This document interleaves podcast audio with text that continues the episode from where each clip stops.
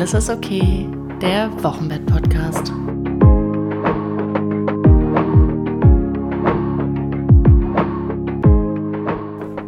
Heute zum Thema Alleinerziehend im Wochenbett. Ich spreche mit Sina Wollgram, die in der Schwangerschaft auf einmal alleine dastand und entsprechend auch ohne Partner ins Wochenbett gestartet ist. Obwohl Sina damals mehr als überrascht war, hat sie ihr Leben einfach selbst in die Hand genommen und lebt heute freier und selbstbestimmter denn je.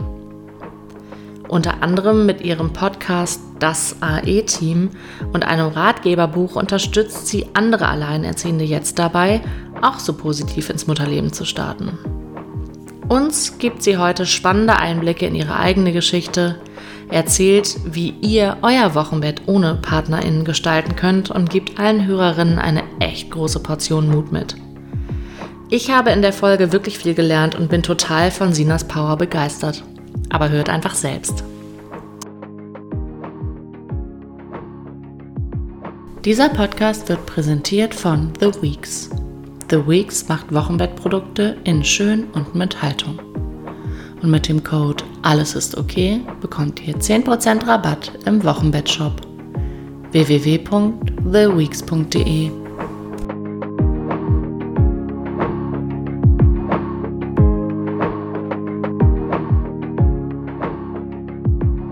Liebe Sina, danke, dass du dir heute die Zeit genommen hast, um mit uns über ein, wie ich finde, total wichtiges und großes Thema zu sprechen, nämlich über das Thema Alleinerziehend sein im Wochenbett.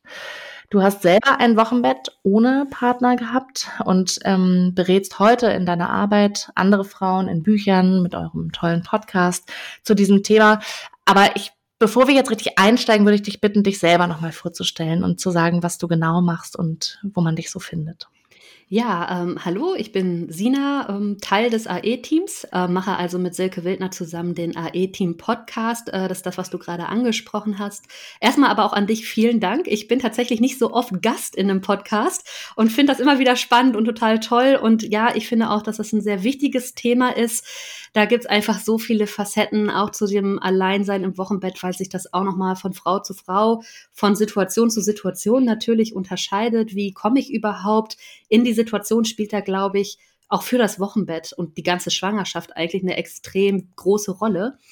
Ähm, ja, genau. Ich habe dann mich da irgendwie im emotionalen Ausnahmezustand wiedergefunden, ich selbst, weil ähm, zu meiner Geschichte kann ich gleich noch ein bisschen was erzählen, wie es denn dazu kam.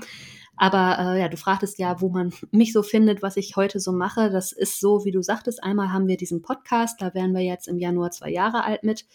Und ähm, ja, hören ganz viele Geschichten, interessante Sachen und uns ist einfach wichtig, dieses ganze Thema Alleinerziehen mal von einer anderen Seite aufzurollen. Also es ist so, dass wenn man in diese Situation rutscht, man sich dann die Medien anguckt und in der medialen Darstellung davon, wie das Leben als Alleinerziehende ist, da geht einem erstmal die Kinnlade runter. Was total fehlt, ist die positive Seite, dieses wie gestalte ich denn ein glückliches, schönes Leben als Alleinerziehende? Ist mein Leben jetzt vorbei, weil ich jetzt das mit dem Kind alleine rocke und abends kein Kerl von der Arbeit nach Hause kommt. Also da, da spielt so viel mit rein und man findet nichts Motivierendes eigentlich. Und das war auch der Grund, warum meine Podcast-Partnerin Silke damals ihren Blog gut alleinerziehend gestartet hat, um zu sagen, ich finde mich hier medial nicht wieder und ich kann nicht die Einzige sein, die sich hier nicht wiederfindet. Und äh, dann haben wir uns irgendwie zwei Jahre später über Instagram auch kennengelernt, waren da gleich auf einer Wellenlänge und ich habe gesagt, Mensch, ich wollte immer einen Podcast machen, wollen wir das nicht zusammen machen? Und dann ist da halt unser gemeinsames Baby draus entstanden. Ähm, haben auch beide Ratgeber geschrieben und ich äh, explizit einen Ratgeber zu allein durch die Schwangerschaft, also wo es genau auch um dieses Thema geht, ähm, auch um die Themen, die wir ja heute hier in, in deinem Podcast besprechen.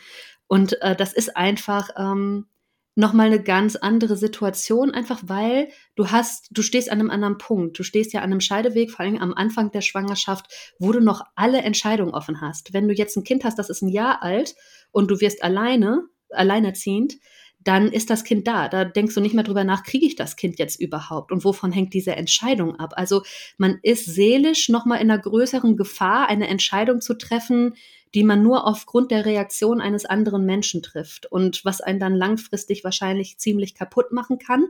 Und diese Frage wird man sich nicht stellen, wenn man erst ein Jahr später verlassen wird. Ne? Also da, da, da gibt es so viele Gedankenbeispiele, wo man so Denkanstöße geben kann, dass die Frauen wirklich auch zu Entscheidungen kommen, die für sie wichtig sind, ne? die aus ihnen herauskommen und nicht abhängig sind vom Außen, sondern wirklich aus sich selbst heraus.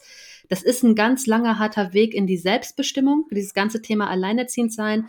Es ist am Anfang sehr überfordernd und schwierig, sehr emotional, sehr traurig. Ich persönlich fühle mich bis heute auch dieser Freude total beraubt, die man ja immer so hört, weil das Bild, wie man sich das vorstellt, ist ja erstmal so das Klassische. Man wächst mit den Disney-Filmen auf und denkt dann, ja, die schönste Zeit in meinem Leben wird sein, wenn ich dann schwanger bin und Kinder kriege. Und dann hat man dieses Bild im Kopf, was wahrscheinlich jede Mutter irgendwie im Kopf hat, kuschelnd aneinander geschmiegt, zu dritt auf dem Sofa und beide gucken glücklich das Baby an. Das ist so die Vorstellung, die man hat. Ja, und dann äh, hat man da einen Kerlchen, äh, der einem irgendwie zweieinhalb Jahre erzählt, er will unbedingt Kinder. Dann hat man einen positiven Schwangerschaftstest da liegen und dann heißt es, äh, ich glaube, das ist doch keine gute Idee. So viel zu meiner Geschichte. naja, und dann ähm, war sehr interessant für mich, weil ich schon, mir war immer klar, ich möchte Kinder haben. Also ich wusste schon, als ich klein war, ich möchte mal Mama sein. Und ich habe mich im kompletten Vakuum wiedergefunden. Mein Pendel ist in keine Richtung ausgeschlagen, weder in die eine noch in die andere. Ich war tagelang im luftleeren Raum und habe überhaupt, also nichts mehr geschnallt und verstanden und überhaupt, ich meine, das kennt ja jede Mutter, erstmal überhaupt so einen positiven Test dazu haben. Ne, dieses, ja, es passiert wirklich was, es verändert sich was und ich bin schon in dieser Veränderung ja. eigentlich drin. Und das überhaupt erstmal zu realisieren, dass das erstmal sagt und dann haut dir da einer in genau so einer Situation, wo du ja eh schon sehr vulnerable bist, ne? Da haut dir dann einer erstmal so einen vor den Latz und du denkst dir, Alter, was geht hier jetzt gerade? Auf was für eine Party bin ich denn jetzt? Und dir wird bewusst, dass das alles eigentlich so abhängig ist wirklich davon, dass der andere Teil auch meint, was er sagt. Also da hilft es auch nachher nicht zu sagen, ja, hast du nicht genau hingeguckt, was war denn das für einer und lalala. Hilft nicht, nützt nichts, ändert die Situation nicht und ganz oft kann man es mhm. auch wirklich nicht wissen. Also das weiß ich, das habe ich durch unseren Podcast auch gelernt, was wir da für Geschichten gehört haben. Frauen Häuser gebaut, äh, drittes Kind. Und der Kerl sagt, ja, äh, übrigens, ich glaube, Familie ist nicht mehr so mein Ding, ich gehe dann jetzt. Also es gibt Geschichten, da packt man sich nur noch an den Kopf. Das ist ganz, ganz schwierig. Ja, und für mich, für mich persönlich, ähm, ja, ich habe mir das natürlich alles anders vorgestellt und im ersten Moment bricht erstmal deine Lebensvorstellung zusammen. Komplett. Weil du, also ich habe nie den Gedanken gehabt, dass es anders sein könnte, als dieses perfekte Bild, was man da hat. Und das äh, ist natürlich eine ganz große Umstellung und emotional sehr hart. Also ich erinnere mich daran, dass ich auch dann in der Schwangerschaft ähm, ich habe mich natürlich auf alles vorbereitet. Ich bin nochmal umgezogen, um es ja auch kinderfreundlich zu haben und so. Aber ich erinnere mich an drei Tage in der Schwangerschaft, so gegen Ende, wo ich wirklich heulend im Bett saß und auch, ich glaube, drei, ich bin nur aufgestanden, um ins Bad zu gehen und vielleicht mal einen Happen zu essen. Aber ansonsten ähm, dieses unfassbare schlechte Gewissen gegenüber dem Baby im Bauch. Erstmal diese Sorge, kriegt das jetzt meine Trauer ab? Und ähm, wird das dann ein unglücklicher Mensch? Und dieses, innerliche, extreme Entschuldigen, es tut mir so leid, dass ich keinen Papa für dich habe. Ne? Und äh, was man auch lernen muss, also ich persönlich bin halt mit einem großartigen Papa aufgewachsen. Ne? Das ist eine ganz wichtige Figur für mich in meinem Leben, eine ganz wichtige Rolle. Bin meinem Vater auch sehr ähnlich einfach. Das ist, äh, ne? Ja, das ist einfach äh, für mich so eine mhm. wichtige Rolle gewesen und man darf nicht den Fehler machen, das aufs eigene Kind zu projizieren, weil es ist für mich eine wichtige Rolle, weil es eine präsente Rolle war und es kommt letztendlich nur darauf an, dass das Kind gute, präsente Rollen im Leben hat. Das muss nicht zwangsweise der Erzeuger, leibliche Vater, Papa, wie auch immer sein. Und das, das können auch andere Menschen übernehmen, beziehungsweise das Kind sucht sich das sowieso auch ein Stück weit alleine. Und das ist, ähm, man, man darf es nicht einfach übertragen. Also dieses ganze Thema Alleinerziehend sein ist halt extrem groß. Aber auch ähm, für, das, für das Wochenbett halt mitentscheidend ist, glaube ich, auch einfach, wie kommt man in die Situation, wenn man jetzt in der Schwangerschaft alleine ist? Kommt man in die Situation, weil der Partner einen tödlichen Unfall hatte, da bist du nochmal in einer ganz anderen Trauerphase. So, auf der anderen Seite weißt du, dass da halt extrem viel lieber auch einfach trotzdem war. Also du kannst die tollen Geschichten erzählen nachher, ne? Trotzdem furchtbare Situation erstmal, das da in der Situation zu erleben. Ähm, oder eben wie bei mir, dich trifft es relativ unerwartet, deine Lebensvorstellung kracht zusammen und du musst dich erstmal irgendwie sammeln und finden. Oder, und selbst das ist schwer, wenn eine Frau selber die Entscheidung trifft, okay, ich bin jetzt schwanger, aber ich bleib mit diesem Menschen, geht's nicht, das ist einfach eine Katastrophe. Ich möchte das auch für mein Kind nicht, weil gewalttätig oder sonst was. Es muss ja nicht mal gewalttätig sein, einfach wenn du das nicht für dein Leben willst. Punkt. Und ähm, selbst dann ist es schwierig, aber ich glaube, dass du dann auch noch mal anders vorbereitet bist, weil du vorher diese Gedanken schon durchdacht hast. Ja, ja, klar. Und ich finde es wichtig, das, was du ja auch schon gesagt hast, dass es leider, so wie, wie das ja auch bei dir war, man eben mit den Bildern aufwächst. Es gibt irgendwie diese Familie, Vater, Mutter, Kind, wenn wir so auch an ich weiß nicht, auf Instagram, auf Facebook, Bilder aus dem Wochenbett, man liegt irgendwo kuschelnd und es sind eigentlich immer drei Personen, wenn es nicht schon Geschwisterkinder gibt, die sich irgendwie über dieses zwei Personen beugen sich über das kleine Baby und alles ist happy. Und nun hat man diese Vorstellung und dann findet man sich, du hast es gerade angesprochen, aus welchen Gründen auch immer in einer ganz anderen Situation wieder in der Schwangerschaft, manchmal vielleicht ja auch erst im Wochenbett. Also es gibt ja auch die Situation, dass man sehr kurz nach der Geburt verlassen wird, also quasi im Wochenbett und ähm, ist auf einmal alleine. Und ähm, alleine beziehungsweise ohne Partnerin, alleine eben nicht mehr insofern, als dass man gerade schwanger ist oder gerade ein kleines Baby hat. Ähm, und ich würde gerne noch einmal einen Schritt zurückgehen, ähm, ein bisschen sozusagen in die Schwangerschaft, wenn wir uns also vorstellen, ich ähm, habe einen positiven Schwangerschaftstest oder ich bin vielleicht auch schon im sechsten Monat, ich weiß nicht, irgendwann in dieser Zeit der Schwangerschaft erfahre ich, dass mein Partner mich verlassen möchte. Wir ähm, bleiben jetzt mal bei diesem, äh, bei, bei dieser Art von alleinerziehend werden. Ich werde verlassen. Das kann ja eine ziemlich beängstigende Vorstellung sein. Das hast du selber ja gerade bei von dir auch schon geschildert. Das ist ähm, sicherlich erstmal ein Schock und ähm, und kann Angst machen und viele verschiedene Gefühle ähm, auslösen. Wenn du mit Frauen sprichst, die in dieser Situation sind oder sie vielleicht sogar dazu berätst, was, was wäre etwas, was du denen raten würdest, so direkt in dieser Situation zu tun, vielleicht auch schon so ein bisschen mit Blick auf Geburt und Wochenbett? Ja, genau. Also ähm, was ich Frauen raten würde. Also es kommt drauf an, wirklich tatsächlich, du sagtest jetzt eben ja irgendwann im Laufe dieser Zeit, es macht einen Unterschied, äh, an welchem Zeitpunkt sie sich wirklich gerade befindet. Also befindet sie sich in den ersten drei Monaten, wo dann plötzlich dieser Gedanke ist, scheiße, ich schaffe das nicht alleine, ich kann das Kind nicht kriegen, das muss jetzt weg. Aber eigentlich würde ich es ja gerne wollen. Mein, mein erster und wichtigster und eigentlich auch einzigster Ratschlag ist, wenn die Reaktion des Partners eine andere gewesen wäre, wie sähe deine Entscheidung aus? Mach deine Entscheidung nicht abhängig von der Reaktion eines anderen Menschen. Du hast im Leben keine Garantie. Es gibt keine Garantie im Leben. Und deswegen ist das eine Entscheidung, die du nur aus dir selbst heraus treffen kannst. Möchtest du Mutter sein? Mach dir erstmal keine Gedanken darum, oh Gott, wie mache ich das finanziell? Wo werde ich leben? Bliblablub. Wir leben immer noch in einem Land, wo einiges möglich ist, ja?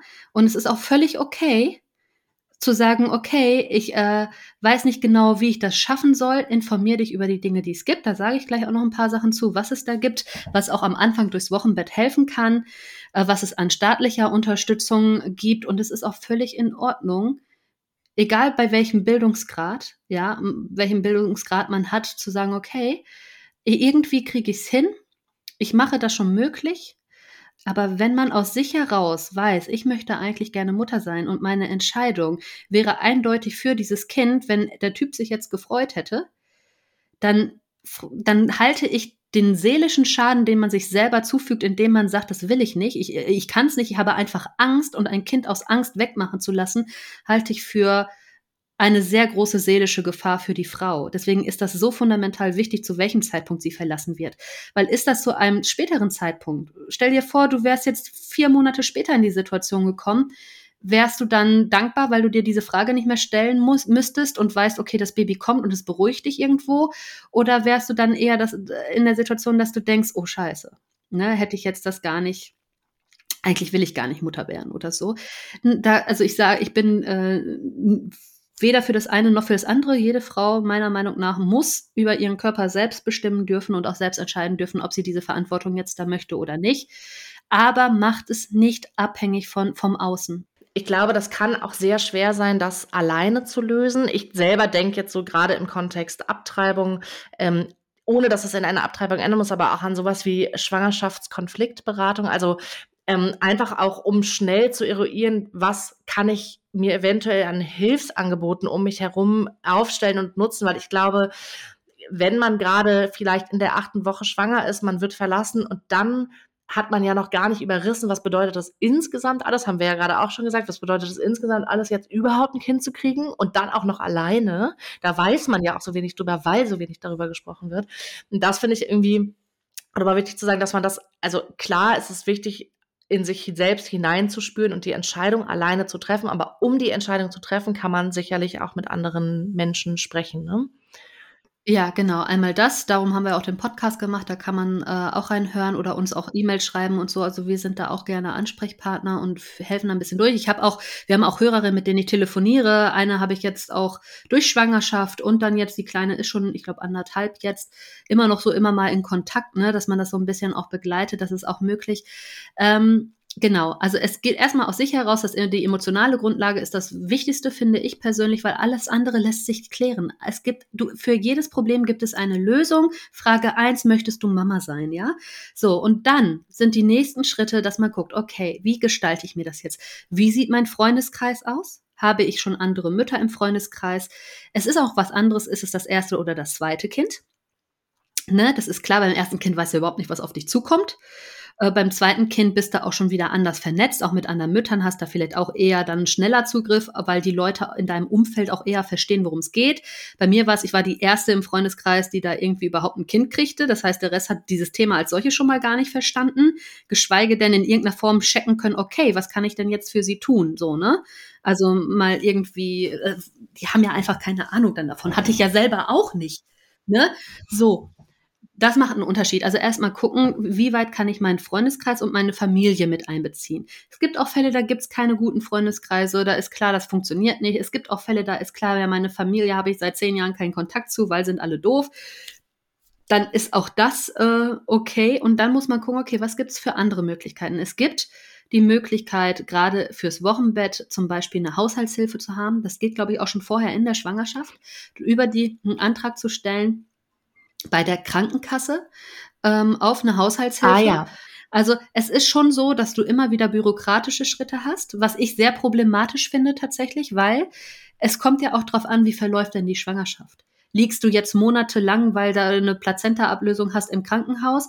Wie viel Kraft und Energie hast du, diese Anträge zu stellen? Das weiß man alles nicht. Und das ist was, was ich sehr bemängel, dass es in diesem Land was ja angeblich so reich ist und so viel tolle Dinge tut, da keine Anlaufstelle gibt, wo man so, hier wird alles aus einer Hand gemacht. Es ist schon so, du musst dir alles separat zusammensuchen. Deswegen habe ich auch mein Buch geschrieben, allein durch Schwangerschaft und erste Babyzeit, dass man mal einmal gebündelt hat, eine Übersicht darüber hat, okay, was kann ich jetzt, wie bereite ich mich auf das Baby vor? Ne? Was ist da meine Checkliste?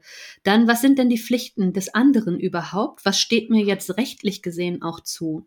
Und äh, also das sind äh, wichtige Themen. Viele Frauen sind so, ja, jetzt, äh, ich will den jetzt nicht noch behelligen, weil wenn ich den jetzt in Ruhe lasse, vielleicht kümmert er sich nachher doch. Das sind für mich die falschen Gedankengänge einfach, für mich persönlich, weil ich da aber auch mehr ähm, die Linie dann drin haben will. Also das ist mir dann immer noch zu fremdbestimmt. Man muss da irgendwie selbst in die Führung gehen auch und sich auch sagen, so, ich bin hier Geschäftsführer meines eigenen Lebens, ja ich ähm, muss das jetzt hier für mich mal vorbereiten. Man kann das machen. Es gibt auch die Möglichkeit einer Jahreshebamme. Das kann man auch beantragen. Die begleitet dann bis zum ersten Geburtstag des Kindes. Dann ähm, gibt es diese, dieses Großelternnetzwerk, äh, wo dann ältere Leute, die halt gerne noch Enkelkinder hätten, aber vielleicht keine haben und viel Zeit haben und gerne kleine Kinder betüddeln oder überhaupt mal gerne auch dann für dich einkaufen würden oder so, auch das geht. Sind im ersten Moment natürlich fremde Leute, aber auch da gibt's wunderschöne Geschichten, was sich daraus für Beziehungen entwickeln oder auch Kinder, die halt keine richtigen Großeltern mehr haben, weil die eigenen Eltern weit weg sind oder schon verstorben sind. Also es ist auch eine Bereicherung. Es kommt immer darauf an, wie möchte ich das denn auch sehen und betrachten. Sehe ich das als etwas, was jetzt ähm, ja in mein Privatleben eingreift und mir eigentlich gar nicht recht ist und ich das einfach nur aus der Not heraus mache oder schaffe ich es auch zu sagen, es ist eine Bereicherung einfach für mich, auch vielleicht für das Kind, ein neuer Weg, eine andere Art von Beziehung aufzubauen. Ich finde, dafür muss man dieses konventionelle Denken ein Stück weit auch hinter sich lassen und sich einfach erlauben, da ein anderes Leben zu führen. Und zwar so, wie sich das gut anfühlt. Also was wir halt immer sagen ist, es darf auch einfach sein. Es darf leicht sein. Man muss nicht immer nur die ganzen Probleme sehen. Was brauchst du denn wirklich mit Säugling, ja? Was brauchst du denn wirklich? Wenn es dir normal geht, sage ich mal, nach einer Entbindung oder Kaiserschnitt, was auch immer es ist, äh, normal geht, es ist nicht wichtig, dass die Wäsche wegsortiert wird oder gewaschen wird, ja? Es ist es sind so viele Dinge einfach nicht wichtig. Es ist nicht die Zeit in deinem Leben für saubere Fenster. Ja, also es gibt irgendwann in zehn Jahren wieder die Zeit. Da macht uns das vielleicht Spaß. Da denken wir, ach Mensch, vor drei Tagen die Fenster geputzt. Ich könnte mal wieder. Aber es ist mit Säuglingen auch einfach nicht unbedingt die Zeit. Also lass Sachen hinten rüberfallen und fühl dich da nicht schlecht bei. Also hab da kein schlechtes Gewissen. Du bist gerade Mama geworden. Du rockst gerade die Welt, vor allen Dingen für dieses kleine Bündel. Und das Wichtigste ist einfach nur, dass es dir gut geht. Und wenn das bedeutet, mit dem Baby im Bett zu liegen, Chips zu essen und Netflix zu gucken, dann ist das so. Ja, und das ist völlig in Ordnung. Und ähm, es, es geht da so viel mit einher, auch emotional Dinge, die man sich nicht erlaubt zu fühlen. Also das fängt schon damit an, dass du ja äh, dann auch auf dem ganzen Umfeld hörst, gerade wenn du in der Schwangerschaft in die Situation, was für ein Arschloch, der wäre für mich jetzt gestorben und so weiter und so fort. Und du denkst, ja, äh, die erwarten halt von dir auch, dass das dann so ist dass du da jetzt äh, in keinsterlei mehr irgendwas für den empfindest, wie auch immer. Und die Wahrheit ist einfach, es hat sich was im Außen verändert. Ja, der Typ ist gegangen, es hat sich was im Außen geändert. Aber das heißt nicht, dass sich für dich im Innen, für dich steht vielleicht innerlich gerade eigentlich noch alles auf Liebe. Und dieses Wissen, wir kriegen ja ein Kind, hat dich ihm vielleicht noch näher gebracht, emotional innerlich. Und in dem Moment rennt der in die andere Richtung, ja also es kollidiert halt, es geht halt, du fühlst dich mehr zu dem Menschen hingezogen und der sagt auf Wiedersehen, ja. Und das musst du erstmal klarkriegen und viele gehen in dieses Schamgefühl und dieses Gott, was habe ich jetzt falsch gemacht und jetzt wird von mir erwartet, dass ich mit dem nichts mehr zu tun habe, weil er sich halt so scheiße verhält. Was ja auch richtig ist, klar verhält er sich scheiße, da brauchen wir gar nicht drüber diskutieren. Aber ähm, erlaubt dir trotzdem auch durchaus diesen Menschen einfach in dem Moment durchaus noch zu lieben. Das ist dann so es ist rational nicht nachvollziehbar.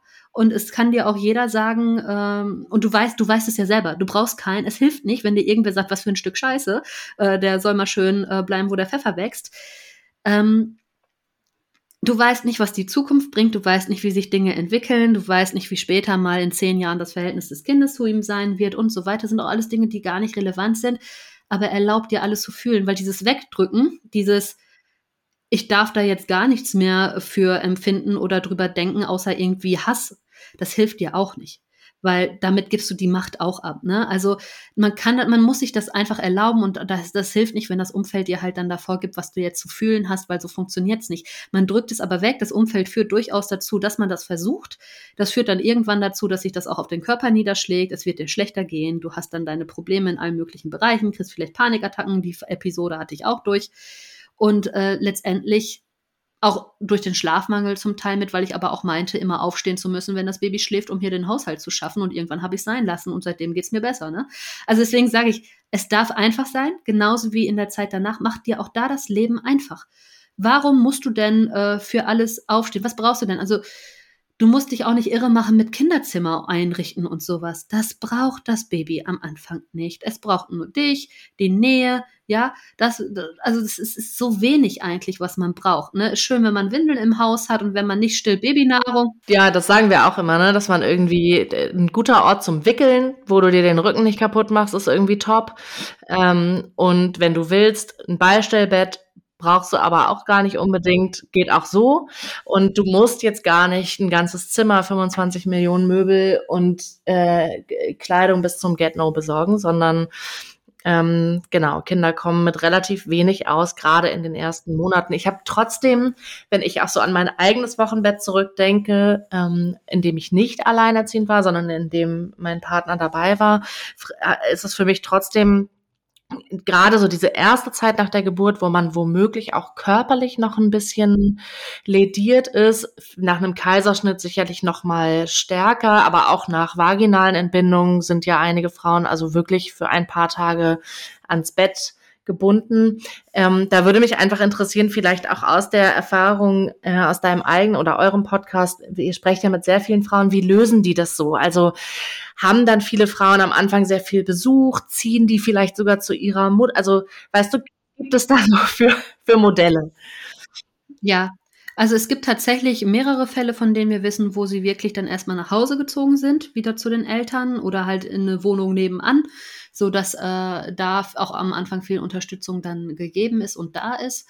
Ähm, bei mir war es so, meine Eltern waren, meine Mutter war jeden Tag hier, ne, das ist klar, die wollte ja auch Baby betüddeln und so und hat dann halt für Essen gesorgt. Ich hatte trotzdem, das auch nochmal ein Tipp, ne, wirklich vorher, das wird einem auch im Geburtsvorbereitungskurs gesagt, vorkochen, einfrieren, dann hast du es da nachher leicht, ne, wird ja auch nicht schlecht, wenn es eingefroren ist gucken, was dir dann gut tut einfach, ne? Also was, was kann helfen? Oder ist es eher eine Freundin, deine beste Freundin vielleicht, die sagt, so weißt du was, äh, ist egal, ich komme in den ersten Monat, ziehe ich bei dir ein und helfe dir mit dem Baby. Auch sowas gibt's, wenn man so tolle Freundschaften hat, ne?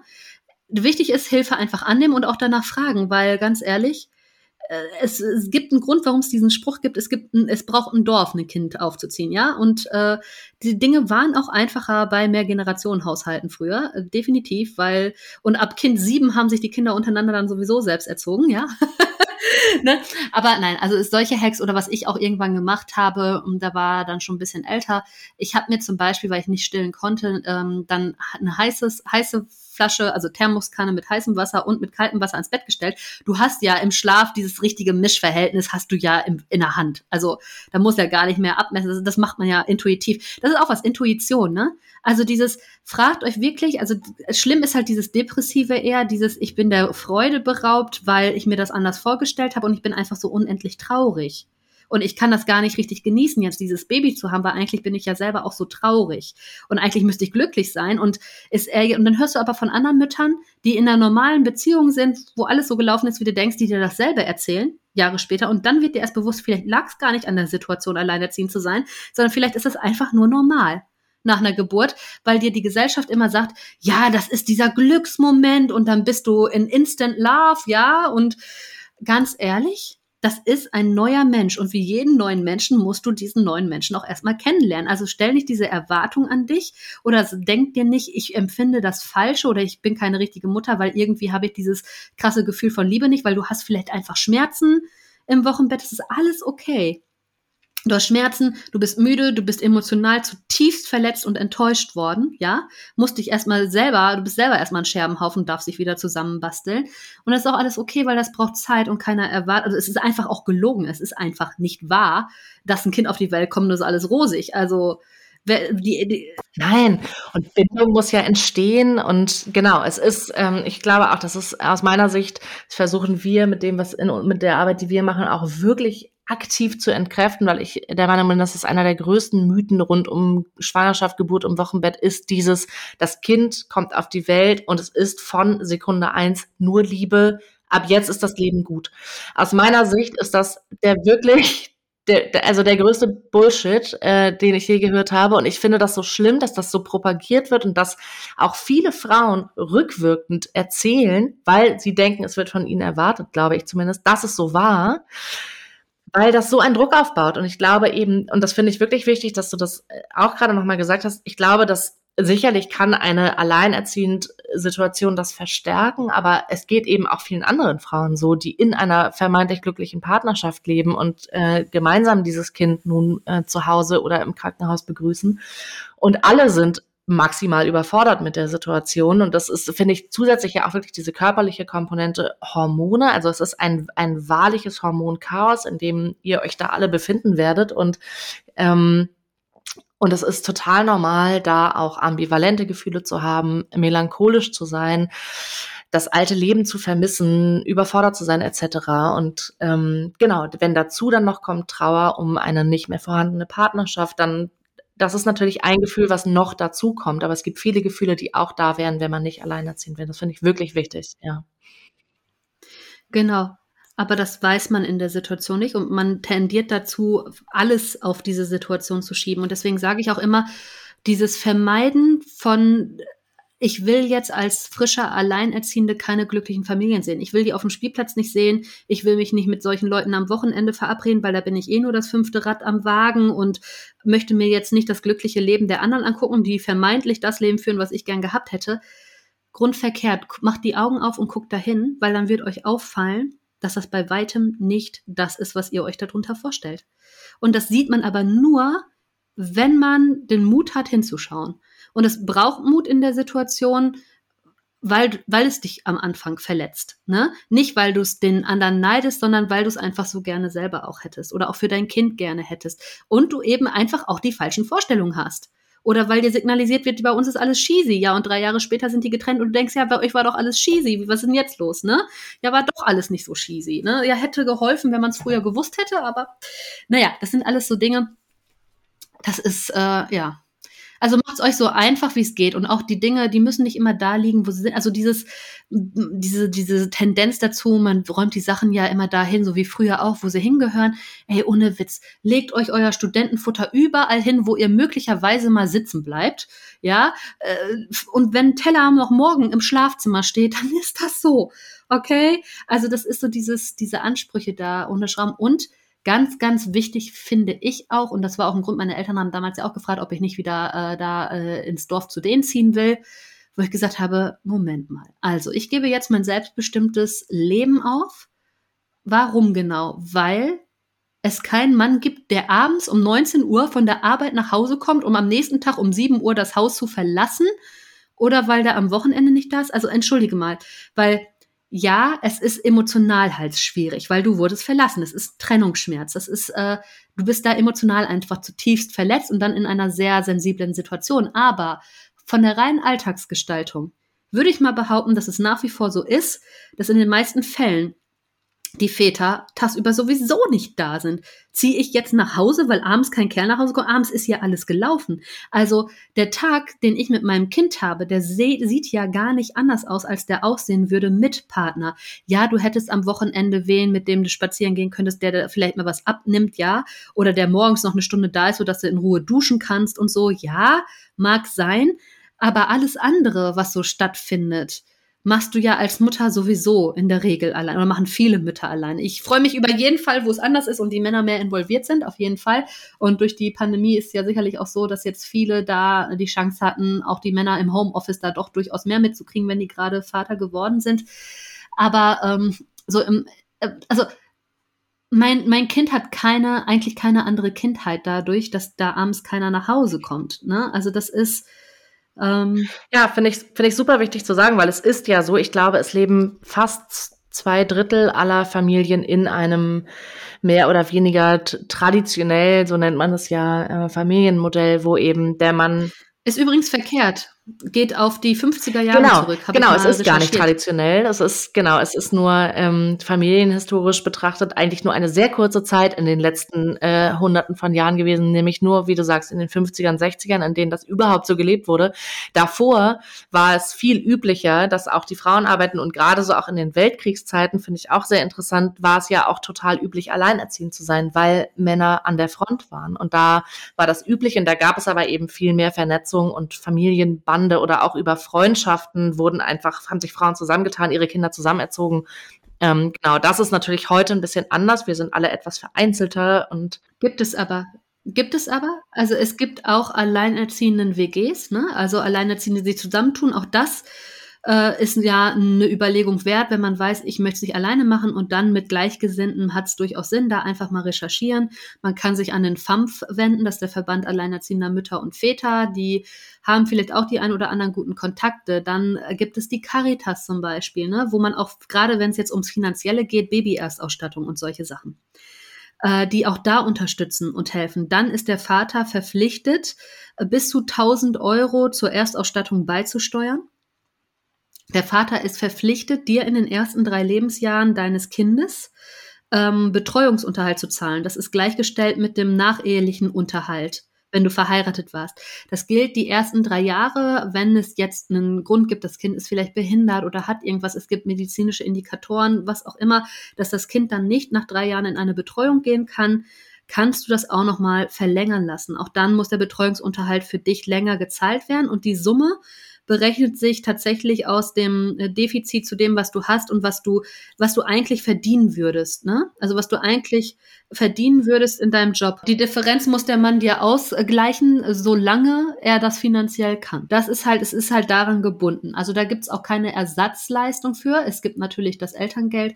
Alleinerziehenden stehen diese ganzen Gelder, Elterngeld, äh, Mutterschaftsgeld, zwei Monate länger zu. Ich habe noch eine Nachfrage zu dem äh, Unterhalt, zu den Unterhaltszahlungen. Das ist, also wenn ich dich gerade richtig verstanden habe, unabhängig vom Status, ob ich verheiratet war mit, also solange der Vater die Vaterschaft anerkannt hat, muss das denn sein? oder weißt du das? Äh, ja, was heißt anerkannt hat, also schon, ja, du kannst das aber natürlich einklagen. Und das ist ein anderes Problem, was ich sehe, wovor viele Frauen zurückschrecken. Schreckt nicht davor zurück. Also, erstmal keine falsche Scheu, auch das Gericht einzuschalten. Es ist ein Unding, absolutes Unding, dass ich als Frau dazu gezwungen bin, jemanden zu verklagen, seine im Gesetz festgeschriebenen Pflichten einzuhalten. Und das Problem dabei ist, dass familienrechtliche Dinge anwaltsgebunden sind. Das heißt, du musst einen Anwalt nehmen. Das Gute ist aber, du musst ihn nicht zwangsweise bezahlen, weil es gibt in unserem Land die Prozess- und Verfahrenskostenhilfe. Die wird in der Regel auch bewilligt. Es sei denn, du hast jetzt einfach Kohle ohne Ende und es ist, ne? Aber das wird in den wenigsten Fällen da am Anfang der Fall sein, denke ich mal sonst Glück gehabt, dann hat man aber auch insgesamt ein paar weniger Probleme. Aber da, wo das einfach so ist, äh, Ihr müsst nicht denken, ich kann keinen Anwalt nehmen, weil ich kann das nicht bezahlen. Auch dafür gibt's wie gesagt, die Prozess- und Verfahrenskostenhilfe, wo ihr durchgeführt wird. Das Ding ist, du kannst bis vier Jahre danach, nach Urteilsverkündung vom Gericht von der Prozess- und Verfahrenskostenhilfe geprüft werden. Hast sich dein Einkommen verbessert? Also eigentlich musst du es mitteilen, wenn sich dein Einkommen in der Zeit danach irgendwann verbessert. Und dann kannst du in Raten äh, die Summe abzahlen bis zu dem Zeitpunkt nach diesen vier Jahren. Dann ist die Restsumme entfällt dann, da zahlst du dann auch nicht mehr zurück. Ne? Oder du wirst halt dann geprüft und musst dann auf Schlag, wenn du es nicht mitteilst, müsstest du sonst auf Schlag eben die Summe X, die dann da bei Gericht festgelegt wird, auf Schlag zahlen. Da hast du ein Problem, wenn du das nicht getan hast. Ja, oder das Geld halt entsprechend dann auch nicht einfach hast. Und ähm, ja, aber das weiß man alles, da führt einen der Anwalt dann auch durch es ist einfach trotzdem, äh, also es ist einfach ein Unding, wie das läuft und dass es auch so lange dauert. Ich war äh, im September 2016 wusste ich, ich bin schwanger. Dann hatte ich diese Reaktion und im Oktober, einen Monat später, saß ich bei meinem Anwalt, weil ich das alles geregelt haben wollte, bis das Kind im Mai auf die Welt kam, ja. Jetzt darfst du raten, wann dieser Prozess war. Dieser Prozess war im Januar 2018. Ja, über ein Jahr später das heißt, mein Sohn war zu dem Zeitpunkt schon acht Monate alt.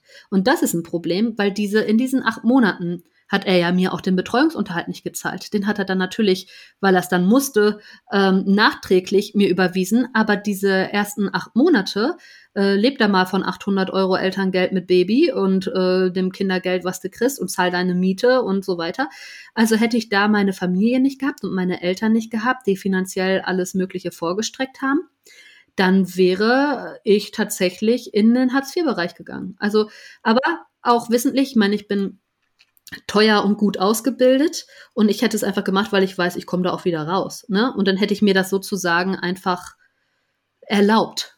Ne, zu sagen, so, ich stresse mich jetzt nicht deswegen, es ist dann so, jetzt gerade braucht das Kind auch noch nicht so viel und bis es so und so alt ist, habe ich mir das und das wieder aufgebaut. Ne, weil ich dann die Möglichkeit habe. Die Kita-Zeit macht einiges leichter, also auch diese, diese Entscheidung, ne, wenn man schwanger ist, ob man das jetzt macht oder nicht. Es wird nicht immer schwierig sein. Es ist so eine, wenn man mal aufs Leben schaut, eigentlich eine ganz kurze Phase, die wirklich schwierig ist, weil die Gesetzgebung scheiße ist, weil Männer einfach es zu leicht haben, sich nicht kümmern zu müssen und dich am langen Arm verhungern lassen können, ja. Also das System ist einfach nicht vernünftig dafür ausgelegt, das ist das Problem. Aber letztendlich ist diese Zeitspanne so kurz, Du kannst das Kind mit einem Jahr in eine Kita geben, mit zwei Jahren, mit drei Jahren, ja. Also es sind selbst drei Jahre. Es ist so eine kurze Zeit rückblickend betrachtet und du wächst so sehr in dieser Situation. Dir macht nachher einfach keiner mehr irgendwas vor. Noch eine andere Pflicht ist natürlich Kindesunterhalt. Der muss gezahlt werden. Als äh, Richtwert zieht man gerne die Düsseldorfer Tabelle heran, die ist aber nicht äh, bindend, ähm, wird aber in der Regel herangezogen. Man kann sich natürlich auf mehr einigen, aber ne, ja, das Interessante ist nur, wenn der Vater den Unterhalt nicht zahlt, springt die Unterhaltsvorschusskasse ein. Aber die zahlt dir nur 50 bis 60 Prozent dessen, was in der äh, Düsseldorfer Tabelle steht. Warum genau ist dem Staat ein Kind jetzt nur die Hälfte wert? Also alles Dinge und dann gehen sie den Sachen, sie sagen ja immer, Rückgriffsquote liegt irgendwie bei um die 20 Prozent. Das heißt, 80 Prozent der Väter kommen damit durch. Da treibt der Staat das Geld nicht ein. Und selbst wenn der Staat das Geld eintreibt, treibt das für sich ein, nämlich für die Vorschusssachen, die er gezahlt hat. Um alles andere musst du dich dann trotzdem kümmern, dass der Typ dann zahlt und so. Ne? Also die Sache ist, wenn es einmal läuft und er äh, unterlässt es einfach dann zwischenzeitlich äh, einen Unterhalt zu zahlen, ist gut zu wissen, das ist eine Straftat. Das ist keine Ordnungswidrigkeit, es ist eine Straftat, weil damit die Existenz des Kindes und deiner Existenz gefährdet wird, steht im Strafgesetzbuch verankert und äh, das macht es natürlich nochmal ein bisschen spannender, weil ähm, da kann man natürlich demjenigen dann doch auch richtig an den Karren gehen. Und das sind auch Sachen, also da muss ich sagen, scheut da nicht vor zurück, weil selbst wenn ihr sagt, ich will von dem nichts, auch kein Geld und so, der hat mich jetzt so verletzt, der soll wegbleiben, ihr seid Vertreter eurer Kinder. So, und das Kind hat darauf ein Recht und bleibt nicht unter dem eigentlichen Lebensstandard, den das Kind hätte, wenn ihr das einfach einklagen würdet, weil es steht dem Kind zu. Punkt. Und das finde ich auch wirklich wichtig, ähm, Schwachstellen im System aufzuzeigen, da den Finger in die Wunde zu legen, zu sagen, dass es gerade für Alleinerziehende in Deutschland, es gibt natürlich bestimmte Hilfsangebote, aber es ginge auf jeden Fall noch mehr. Und gerade die Väter könnten da definitiv noch ein bisschen, nicht nur ein bisschen mehr in die Pflicht genommen werden, aber das hast du auch immer wieder gesagt, finde ich, in den, in den letzten, ähm, in der letzten Dreiviertelstunde. Es gibt eben auch Hilfsangebote und es ist möglich, das zu schaffen. Und egal ob man jetzt äh, drei Doktortitel hat oder ähm, oder seine Ausbildung nicht abgeschlossen hat. Es gibt äh, für alle äh, wirklich Möglichkeiten, sich da durchzuschlagen. Und ich, und ich finde, das, was du gerade gesagt hast, wirklich ähm, ein total schöner und wichtiger Satz, dass, dass man in dieser Zeit wirklich daran wachsen kann. Und ich, du hast gerade gesagt, man, man lernt sozusagen in kurzer Zeit das, was andere in 20 Jahren lernen. Und das finde ich ähm, wirklich eine total schöne Aussage. Und ich glaube auch, dass man wahrscheinlich durch diese Ausnahmesituationen, die man auch oft unfreiwillig kommt, ähm, ja, eben äh, in die Situation versetzt wird, für sich selbst und für sein Kind Agency zu übernehmen und zu sagen, ich kümmere mich jetzt darum, es ist jetzt mein Job, hier dafür zu sorgen, dass das für uns so gut es geht läuft. Und ähm, es ist, es ist eine verdammt kurze Überbrückungszeit halt, ne? Also sagt euch immer, es mag jetzt irgendwie gerade so erscheinen, als sei es ein Riesenproblem äh, wie Silke immer so schön sagt, äh, alleinerziehend sein ist eine Lebensumstellung, keine Sackgasse und schon gar nicht das Ende der Welt. Ja, es ist eine kurze Überbrückungsphase im Leben, die vielleicht ein bisschen knifflig wird, in der man sehr viel lernt. Ich, ich gebe dir gerne ein persönliches Beispiel dafür. Zum einen wäre ich unter gar keinen Umständen, wenn es anders gelaufen wäre, wäre ich jetzt nicht selbstständig. Das heißt, ich würde irgendwie mir einen abarbeiten, vielleicht würde ich auch nur Teilzeit arbeiten und in die Teilzeitfalle tappen, in die viele Mütter ja automatisch reinkommen. Ich wäre nicht investiert in ETFs. Ich hätte nicht mein eigenes Unternehmen gegründet. Ich mache personalisierbare Kinderbücher, magely.de. Da kannst du halt auch aus dieser Situation geboren, ne? Weil, was sehen wir am Kinderbuchmarkt? Mama, Papa, Kind, ne, Bruder, Schwester, ne? Das ist ja immer noch so das, was man findet. Und deswegen wollte ich was äh, schaffen, wo du selber aussuchst, wie sieht die Familienkonstellation aus. Und entsprechend kannst du dir halt aussuchen, wer in deinem Buch vorkommt. Es hat das Name des Kindes, die Großeltern können drin vorkommen und so weiter. Also wen sowas interessiert, der kann bei Magically, Magic und Family einfach mal vorbeischauen. Ja, aber äh, also das hätte ich alles nicht. Ich hätte nicht mein eigenes Unternehmen, ich hätte nicht meine Selbstständigkeit, ich hätte meine meine Altersvorsorge nicht geklärt. Ich habe mit ich bin ich bin froh, ich bin dieser Situation extrem dankbar heute, weil ich sonst immer noch nicht das machen würde. Also man findet zu seinem eigenen Kern und man fängt auch an, das zu priorisieren, weil wenn weil man merkt, mich hat hier auch gerade keiner priorisiert. Ich wurde hier allein mit dem Kind sitzen gelassen und Gottverdammt nochmal, jetzt priorisiere ich mich und meine Anliegen und meine Dinge, die ich in die Welt rausbringen will. Und seitdem mache ich das auch. Und das ist einfach, das, das wünsche ich eigentlich jedem, dass er diese Möglichkeiten sieht. Ne? Also es gibt immer, das Universum ist immer für dich. Das wiederhole ich immer so gerne. Das ist eigentlich von Laura Seiler. Aber ähm, das Universum ist immer für dich. Du kriegst keine Aufgaben, die für dich nicht lösbar sind. Und es hat einen Grund, warum es so kommt, wie es kommt. Und es es ist eigentlich nur die Aufgabe, das Gute darin zu sehen und es entsprechend dann auch so zu gestalten, weil wir entscheiden, wie wir uns fühlen. Ne? Also wir, wir entscheiden über eigentlich alles in unserem Leben und das ist das, worum ich dieser Situation sehr dankbar bin und ich bin vor allem dankbar, dass es so früh passiert ist. Ich meine, ich bin mit 25 schwanger geworden, der Kleine kam dann mit 26, jetzt bin ich 30. Ich bin seit zwei Jahren entsprechend investiert. Ich glaube, ich hätte mich mit 45 noch nicht mit dem Thema beschäftigt wenn das hier anders gelaufen wäre. Also es ist ein ganz großer Gewinn eigentlich. Und es ist mittlerweile finde ich es für mich persönlich viel tragischer, dass ich keine Muttersprachlerin bin für Englisch, als dass ich in der Schwangerschaft verlassen wurde. Und das sagt eigentlich schon alles. Oh, liebe Sina, das ist also ein schöneres Schlusswort hätte ich nicht finden können. Ähm, ich finde das eine, ich danke dir sehr für diese Einblicke in dein Leben und in das, ähm, die Geschichten, die du von anderen alleinerziehenden Frauen gehört hast, weil ich glaube oder sehr hoffe, dass alle Frauen, die diese Folge vielleicht hören, sich vielleicht gerade selber in der Situation befinden, vielleicht gerade verlassen wurden oder schon vor längerer Zeit, sich irgendwie Sorgen machen, wie das jetzt alles werden soll mit Schwanger und Wochenbett und Kind, dass die so zuversichtlich werden, wie du es bist und so viel äh, Optimismus und positive Energie versprühen und sich davon inspirieren lassen können, dass man eben ein total erfülltes und sehr selbstbestimmtes Leben führen kann, auch ohne Partner natürlich und äh, ebenso gut auch durchs Wochenbett kommen kann. Wenn ihr dazu weitere Fragen habt, kauft auf jeden Fall Sinas Buch. Äh, das äh, ist, ist eine tolle Lektüre für genau diese Zeit, Schwangerschaft und Wochenbett um euch eben durch diesen ja manchmal wirklich etwas komplexen bürokratischen äh, Dschungel zu führen und ähm, genau das wird natürlich alles in den Show Notes verlinkt. Ich finde auch wirklich diese Kinderbuch-Idee total schön, dass, dass wir eben nicht nur Bücher lesen, in denen Vater, Mutter, Kind äh, vorkommen, sondern in denen all diese Diversität von Familie, die wir ja leben in Deutschland, auch abgebildet ist und dass ihr da für eure Kinder die Bücher so zuschneidern lassen könnt, dass die auf eure Familie passen. Genauso wie es für euch am besten ist. Das verlinken wir natürlich alles in den Show Notes. Und ich danke dir sehr für dieses offene und positive Gespräch. Ja, vielen Dank, dass ich da sein durfte. Hat sehr viel Spaß gemacht. Danke auch an euch fürs Zuhören. Alle Infos zur heutigen Folge findet ihr natürlich in den Show Notes. Und wir freuen uns immer wie verrückt über Feedback.